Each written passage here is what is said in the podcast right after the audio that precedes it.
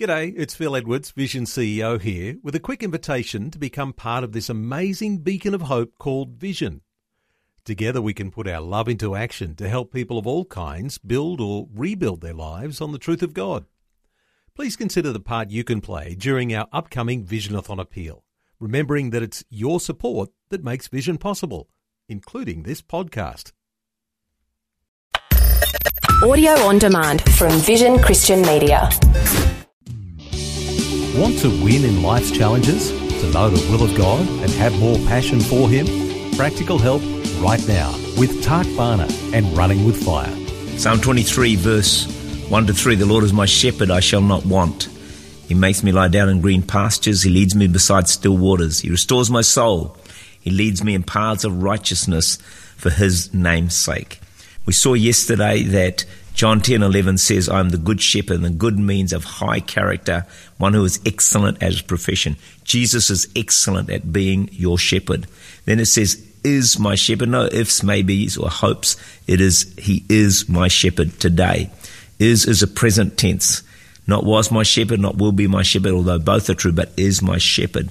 Then we saw my shepherd, which is extremely personal. Not just the whole world shepherd, but he is your personal shepherd.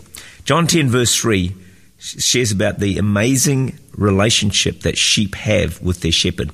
Sheep hear his voice and he calls his own sheep by name and leads them out. What would happen is this. At nights, a shepherd would take the sheep into a sheepfold and place them under the care of a porter. And many flocks would all join in and link together, being cared for by the one porter.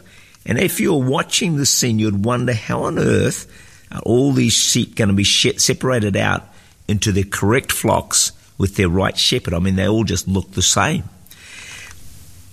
What would happen is when the shepherd returned for his flock, he would call out to them, and the sheep would come out from among the rest of the sheep and follow the right shepherd. So every sheep knew which shepherd to follow.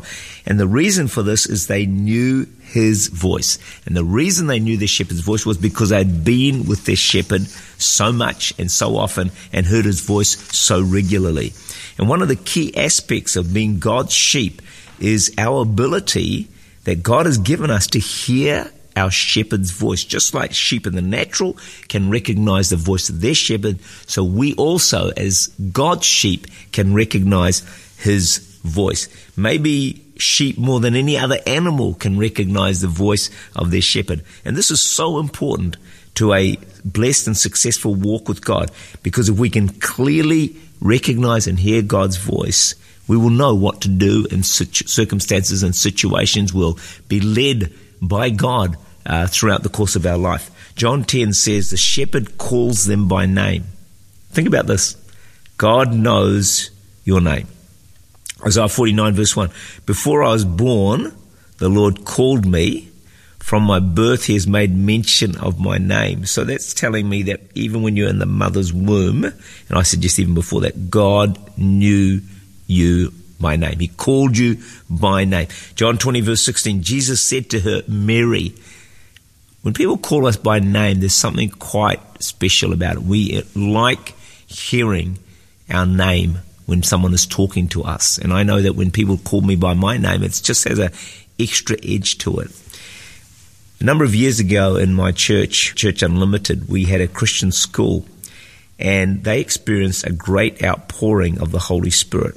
And one of the amazing things was that there was a number of students who actually heard the Lord call them by their personal name. Isn't that amazing? He is a great shepherd. It says in Psalm 23, I shall not want.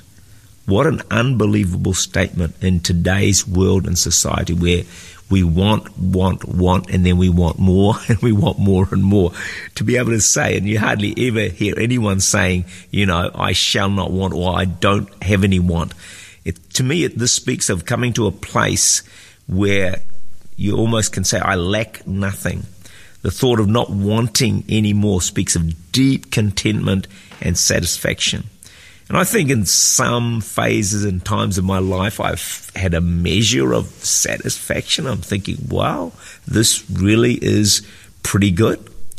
But that's what God wants us to be able to say, I shall not want. Any good shepherd will care for and provide for all the needs of a sheep food, grass, water. And our shepherd Jesus will do no less for us as we really trust him. Philippians 4, verse 19 My God shall supply all your need. Psalm 84, verse 11 For the Lord God is a sun and shield. The Lord will give grace and glory. No good thing will he withhold from those who walk uprightly. That's a pretty big statement, isn't it?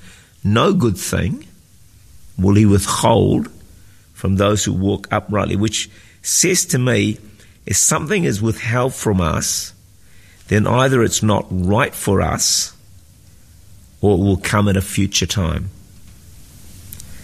If you can say wholeheartedly, and this is a real challenge, the Lord is my shepherd. So you can say that in all the fullness of what that means. Not like, yeah, sure, he's my shepherd, but no, I live with the Lord as my shepherd, leading me, guiding me, directing every area of my life, and I live in obedience to what he says to me. If you and I can fully say with all of our hearts, the Lord is my shepherd, then I think we are going to be also able to say to a greater measure, I shall not want. But the two need to go together. If we come under the lordship of Jesus Christ, if we truly embrace Him fully as our shepherd, more and more we'll be able to say, I shall not want. Tak Bhana is the senior pastor of Church Unlimited in Auckland, New Zealand. For more information, to make contact, or to listen again, look for Running with Fire at our website vision.org.au.